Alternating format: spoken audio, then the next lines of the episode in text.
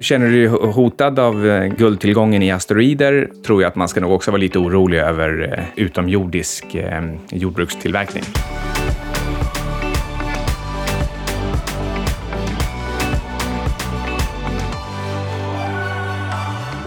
Hej, du lyssnar på Outsiders med Syding och Svan. Hallå, det här är Anna Svan. För de som kanske inte förstod det, en lite sliten Anna Svan, så jag är lite besviken på att jag känner mig lurad av min egen kropp idag. Ja, ditt stora problem det är att du gillar morgonljus, så du går upp alldeles för tidigt. Du sover för lite. Nej, mitt stora problem var att jag drack mer än ett glas vin igår och studsade upp klockan 7 och var så jäkla glad över att jag mådde så himla bra. Så jag gick upp, käkade 2 ägg, en näve valnöt. Jag tänkte att jag ska gå till gymmet. Och då var det som att jag bara fick en käftsmäll av bakfylla och så blev jag liggandes i soffan. Alkohol är väl en råvara, som de säger på engelska, rawware. Ja, det är faktiskt precis det vi ska prata idag. Alkoholkonsumtion. Nej, det ska vi faktiskt inte göra. Utan vi har fått lite förfrågningar om inte vi faktiskt kan prata om hur vi hittar case. Och eftersom en av oss är råvarufreak och den andra bara ett vanligt freak, så tänkte vi att vi delar upp det här på 2 avsnitt. Så idag kommer jag egentligen gå igenom och prata om hur jag hittar råvarucase, vad jag tittar på, vilka parametrar och så vidare för att ni ska kunna få verktyg till att kunna leta själva. Men först har vi fått en lyssnarfråga om aktier. Ja, och vi har ju pratat ganska mycket om fonder, indexfonder, hedgefonder och så vidare. Och då är det någon som frågar, ni kritiserar indexfonder, men är det aldrig ett bra alternativ? Och jo, det är faktiskt egentligen alltid ett bra alternativ. Men just nu är det inte ett bra alternativ att bara äga gratis aktieindexfonder. Jag tycker till och med, bara för att verkligen cut to the chase, att för det mesta och för de flesta, den större delen av tiden, så ska man ha 100% aktieindexfond som placering. What?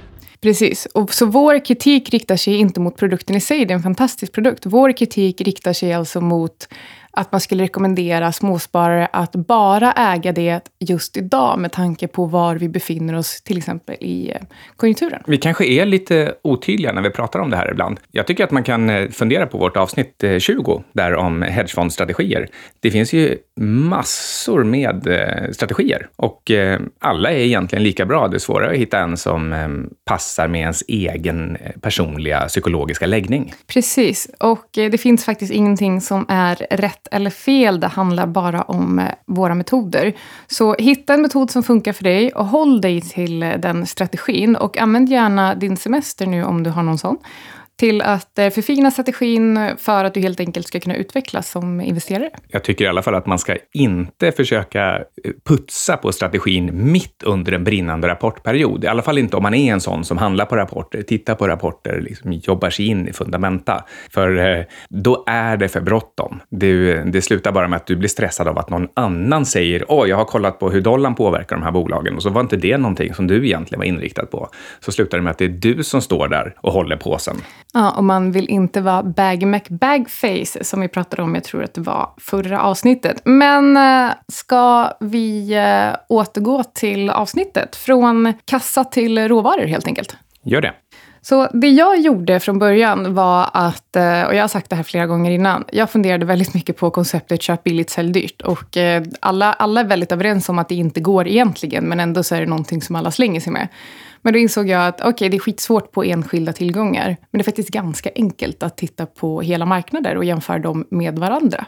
Och framförallt då eftersom att det finns väldigt låg korrelation mellan just aktier och råvaror så började jag titta på det. Så insåg jag att råvaror är billiga och aktier är dyra. Och det här har jag sagt flera gånger, men det jag gjorde då var att jag jämförde aktier och här, det du ska göra nu, att vilken marknad egentligen vill du exponera mot när det kommer till aktier? Är det Sverige? Om du skulle jämföra med liksom ett svenskt index, OMX Stockholm till exempel.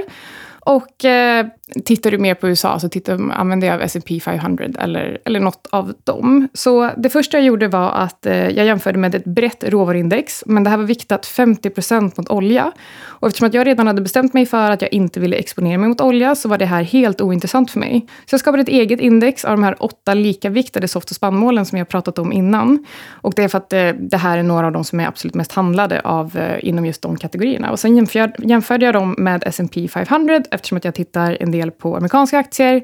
Och det är sen på det här urvalet. Det är det urvalet jag har när jag har byggt Cygnus. Vad menar du i praktiken med jämför när du säger att du jämför aktieindex och råvaruindex? Jag kollar egentligen på relativ avkastning eller relativ värdering. Så vad är billigt och vad är dyrt i relation till varandra? Så att jag börjar med att jämföra hela marknader. Och när jag har gjort det och alltså har skapat mig någon form av uppfattning om vilken ursprungsallokering jag vill ha i portföljen, då går jag in och tittar lite närmare på enskilda tillgångar. Och vad tittar du på i praktiken? Alltså om du säger att nu är råvaror billiga jämfört med aktier. Vad är det för parameter egentligen? Är det den senaste tidens kursutveckling? Eller? Ja, okay. Precis. Så det är faktiskt, först och främst så är det faktiskt bara pris. Och sen så vill jag ta reda på vad den här prisrelationen faktiskt beror på. Men vi ska gå in på det lite senare. Men så det är alltså egentligen inte att vete kostar 80 kronor per kilo? Det var dyrt vete förresten.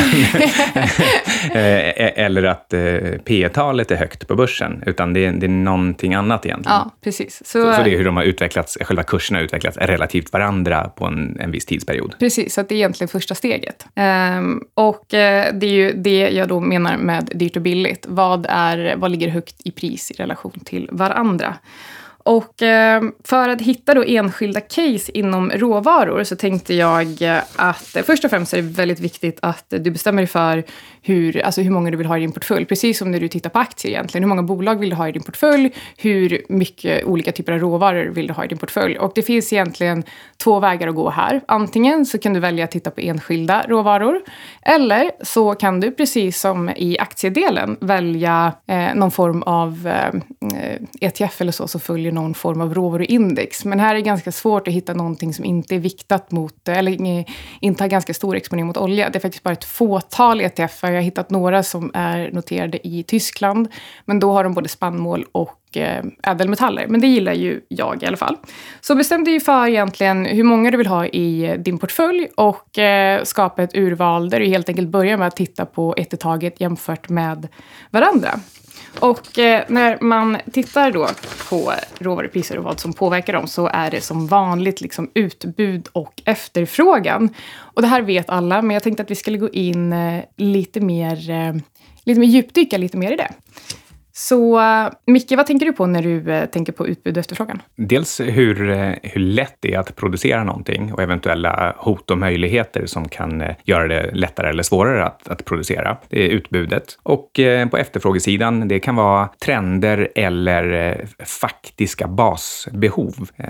Trender är lite mer flyktiga. De kan gå igenom en positiv eller negativ period och vara liksom tillfälligt upptryckta eller nedtryckta. Medan basbehov är lite mer tydligt kopplade till demografiska trender. Precis. Och man kan börja med att Lynch säger till exempel köp det du förstår och då menar han inte att du ska köpa till exempel vad skulle det kunna vara? Electrolux för att du har någon av deras produkter hemma. Utan det han menar är att titta på... Anna tänker säkert på till exempel dammsugare här, men jag tror inte hon har sett dammsugaren. Nej, det är faktiskt Micke eller städerskan som dammsugare. Nej, men för att återgå då. Han menar egentligen att titta på vad du använder i vardagen och sen så för att skapa någon form av idé på vad du kan titta mer på för typ av bolag. Så att... Men det här har ju blivit förvanskat till att titta dig omkring vad du ser i vardagen och köp det. Exakt, och det är inte alls det du ska göra utan fundera på vad du använder och titta närmare på bolagen, men i de här fallen råvarorna. Sitter du i en tygsoffa hemma, titta på bomullspriset till exempel. Hur ser trenderna ut för bomull till exempel? Men ingen skulle ju tro att de förstår bomullsmarknaden för att de sitter i den där soffan varje dag. Så där är det helt självklart. Men många kanske tror att de förstår bilmarknaden eller bilmekanikermarknaden för att de sitter i bilen varje dag. Precis. Men, så det är ett väldigt bra sätt att få någon form av idé på vilken typ av råvaror du kan titta på. På tal om råvaror så har ju du en vän som faktiskt sitter och handlar el. Och jag såg att elen håller på att ta slut i Sverige. Så det kan vara någonting om man är lite intresserad av att titta på. Men det man ska titta på när det kommer till utbud, det handlar egentligen om att kolla på historiskt och förväntat framtida utbud. Och några frågor som du skulle kunna ställa dig vid den här typen av analys är till exempel hur mycket produceras i världen av råvaran? Hur mycket finns i lager? Sker den här produktionen i områden som kan påverkas av väder eller politisk instabilitet? Det här är faktiskt extremt aktuellt när det kommer till just jordbruksråvaror och spannmål. Framförallt då, vi har ju sett det har varit mycket problem både när det kommer till kaffepris och kakao. Och om du tittar på metaller så skulle du kunna titta på hur mycket av metallen som finns som reserver i existerande gruvor och totalt hur många gruvor som finns i världen. Du som äger en guldgruva i, vad är det, Colombia? Ja, vad ska jag säga om den? Det var ingen fråga.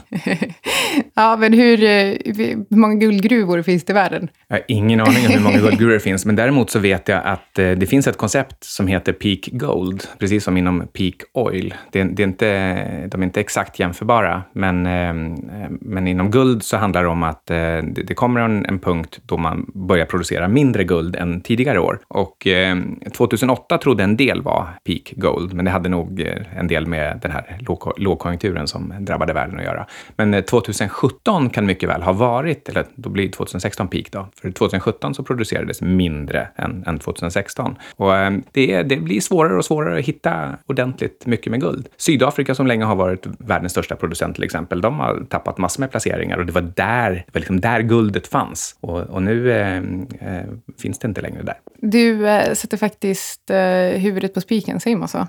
På exakt det här med historiskt och förväntat framtida utbud som vi pratade om innan. Och då, om vi nu har nått peak gold, så kan man ställa sig frågan, finns det några nya källor till utbud? Det är ju många som har frågat, ja men tänk om det kommer någon asteroid som man kan åka upp till och bryta mer guld. Och så här, nej men det är faktiskt inte riktigt ett alternativ för det är för dyrt för nu, så det måste man också ha i åtanke. Så gamla gruvor, oljefält eller sådär som expanderar om man nu är intresserad av olja.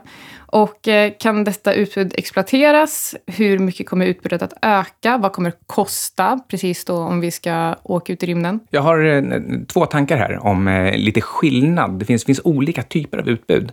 Det ena utbudet, det är det som produceras. Alltså, och då kan du ta det i flera olika steg. Du ska hitta det. Men du tänker på grundtillgången på själva råvaran i sig. Precis. Ja, precis. Du hittar det, exploatera det och ta fram det och kanske raffinera det beroende på vad det är för typ av råvara.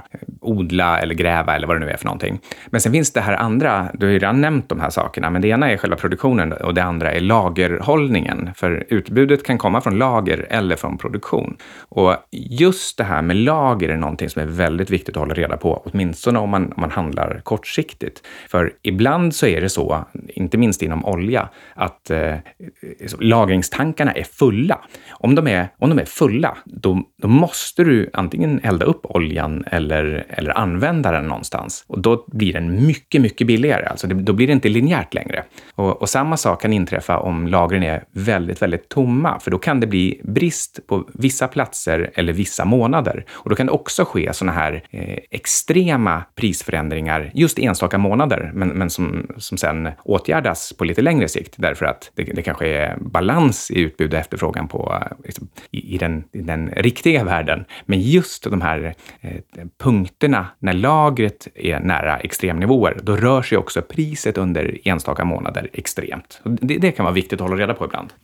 Och det gäller ju då framförallt råvaror som man faktiskt kan lagra under längre perioder. Det kan man till exempel inte göra med alla jordbruksråvaror. Nej, där kan det nog till och med vara så att det finns starka säsongsmönster. Det vet inte jag någonting om. Men om det är så att du producerar jordbruksprodukter till större del vid en viss tid av året och konsumerar dem vid en annan tid, då kan det finnas förutsägbara svängningar där. Det är inte säkert att man kan utnyttja dem för att tjäna pengar. Det är nog mer komplicerat än så.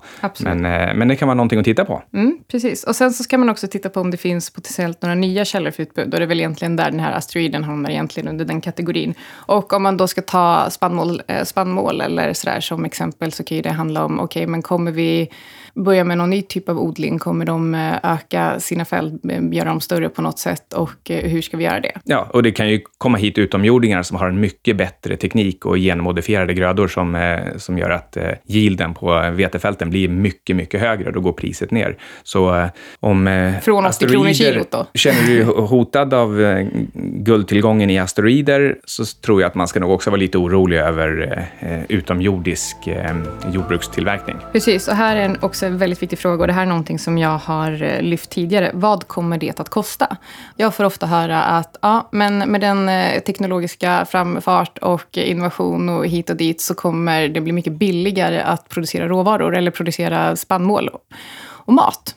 Men det är fortfarande bönderna som faktiskt först måste betala för all den här nya tekniken för att kunna implementera den i sin produktion. Och det kommer kosta oss som är kunder och konsumenter. Det är inte självklart åt vilket håll det leder. Alltså, köper du en jättedyr skördetröska som styrs av Elon Musks autopilot, då kanske kan den köra runt på nätterna och även skörda åt andra bönder. Och då får du ju känna in det där priset väldigt snabbt, och då blir det billigare på en gång. Eller så kanske den kräver en lång inkörningsperiod, och den gör massa dumheter, eldar upp alla dina grödor istället. Så, det är ganska stor omställningskostnad. Det är en stor investering. Och det är en risk, det är det alltid. Precis, och om man ska gå över till efterfrågan. Så när du ska analysera efterfrågan på en råvara så kan du fundera på vad den här råvaran används till. När det kommer till silver till exempel så kan man ju tänka på att det används till exempel i solceller och har många andra användningsområden än att det bara är en ädelmetall. Kan jag lägga till där då att det gäller verkligen att vara noga med vad fundera på betyder. Det här är alltså inte så att du ligger hemma i soffan och tänker jag har hört någonstans att silver används lite i solceller. Utan då får man ju kolla upp hur många procent av silverproduktionen eller konsumtionen används i solceller eller medtech eller smycken. Precis som när du analyserar ett bolag så kan du, och det här bolaget producerar olika typer av grupper eller rör sig på olika typer av marknader, så behöver du kategorisera och analysera det. Precis på samma sätt så kan du göra med till exempel silver. Så precis, det är ju ingen som bara liksom säger alla kommer att ha kläder på sig i framtiden, utan man säger förstås så här mycket säljs online, så här mycket säljs i Spanien, så här mycket säljs i Kina, så här ser tillväxtkurvan ut och så vidare. Exakt, så kategorisera och ta reda på så mycket information som du bara kan. Och det här leder också in på den här andra frågan som du behöver besvara när du analyserar efterfrågan. Vilken av de här användningsområdena kommer att bestå framöver? Kommer vi fortfarande använda silver i solceller framgent? För om mycket av industrisilvret går till det idag, men det kanske inte alls det ska användas till i framtiden, då är ju det värdelöst idag. Normalt så är det bästa tipset alltid att anta status quo, att allting fortsätter som det brukar, att trenderna i tillväxt, försäljning, konsumtion inte sådär liksom abrupt, icke-linjärt förändras. Men ska man tjäna riktigt mycket pengar, då ska man ju våga göra den där analysen som säger att men titta på det här. Nu var det ett Nobelpris inom halvledarteknologi och fotoceller som visar att det ändå är möjligt att göra ditt eller datt som kommer göra att silvret kan bli obsolet. Vilka alternativa lösningar då, precis som du är inne på, kan ersätta råvaran om priset blir för högt helt enkelt.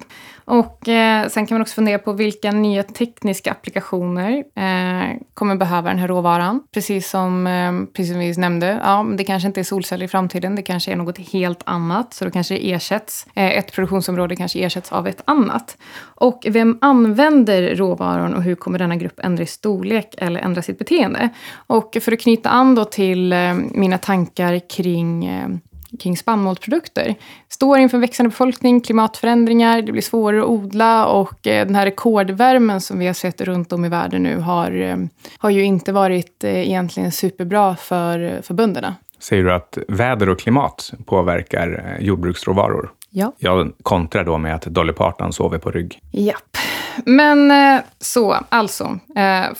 Det första jag gör när jag tittar på när jag letar efter case, det handlar egentligen om att jag tittar på relativ avkastning mellan olika tillgångsslag, och sen så går jag in och liksom egentligen betar av en tillgång i taget och tittar lite närmare på. Och då kan man göra någon form av fundamental analys.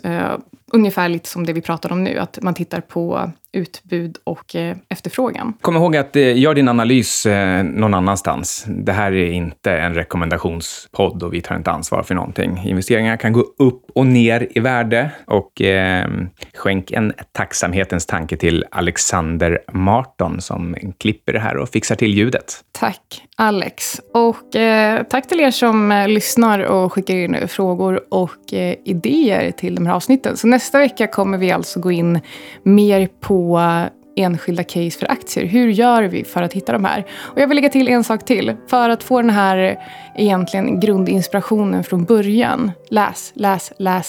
Läs. Bloggar, artiklar, nyhetssidor och läs artiklar som du kanske inte hade tittat på i vanliga fall. Och vidga dina vyer och ta in nya perspektiv. Det där låter ju så fantastiskt seriöst av tjejen som sitter här bakfull. Vi är outsiders. Och jag är, ja men du ser, seriös och bakfull. En riktig paradox.